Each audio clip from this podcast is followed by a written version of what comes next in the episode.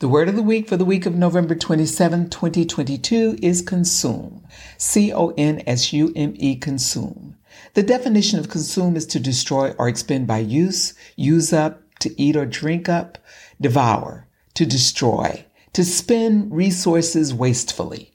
Our scripture comes from Genesis, first chapter, 28th verse.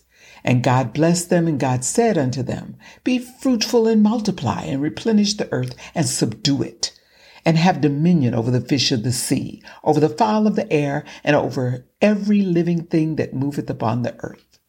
And from Jeremiah 15, chapter 16th verse, when I discovered your words, I consumed them.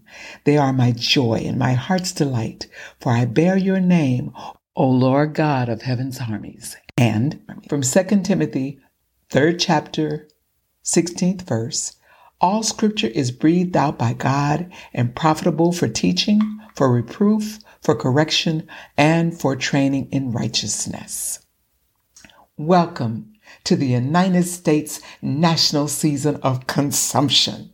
We begin Thanksgiving followed by Advent, Christmas, Hanukkah, Kwanzaa, and other end of the year celebrations. During this time of year, the rate at which we consume is so notable that it becomes newsworthy. Newscasters on the major stations give daily reports on whether retailers have met Black Friday sales projections, how to use our credit wisely, and how to get the most out of travel deals. The average American spending is so out of control that we may still be paying off last year's debt while we create new debt as we try to meet our self-inflicted standards of holiday success. We consume tons more food and consumer goods during this time of year than at any other. For example, over Thanksgiving, Americans wasted about 204 million pounds of turkey, according to the National Resources Defense Council. And this is during a turkey shortage, I might add. Another study reported that in the U.S., about 2 billion holiday cards are sent each year. It's enough to fill a football field with paper stacked 10 stories high. The garbage in our landfills increases by 1 million tons. We are consuming our planet in ways that should be an indictment to those created to be caretakers of God's creation.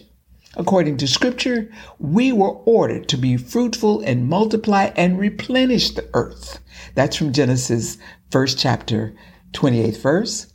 Nowhere in this scripture is the word destroy or consume.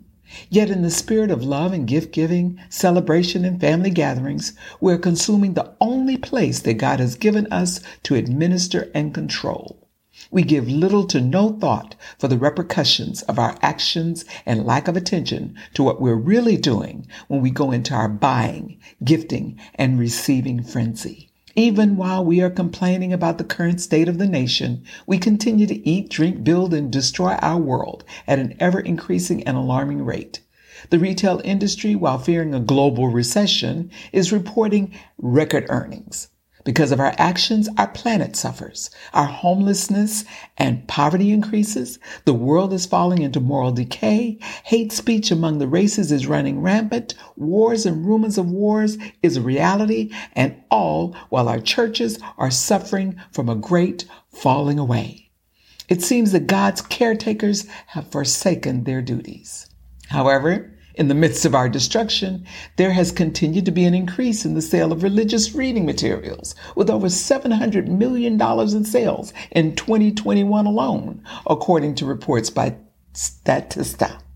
It seems as if we're searching for knowledge, but if, for example, we have knowledge about how to lose weight, but never make the effort to change our diet or get off the sofa, having knowledge is of no use, right?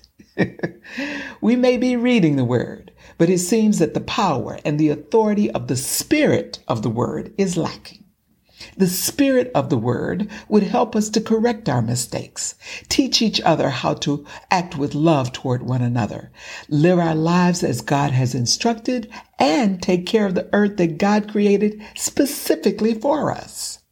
Our consciousness of the word would dictate the decisions we make, what we do, and how we behave. I challenge all of us who are believers to push away from the table more often and seriously begin to consume the word daily. Pray, read, meditate, and live in the spirit of the word for yourself and with your family. I challenge you to encourage others to do the same. If you feel uncomfortable with compelling others to eat the Word of God, feel free to forward the Word of the Week to them. If you are by nature one who consumes to excess, understand that consumption of the Word of God is the most powerful, least destructive, beneficial thing you can do. The Word of God is the only thing that the more we consume, the better we grow. God bless you. Oreen out.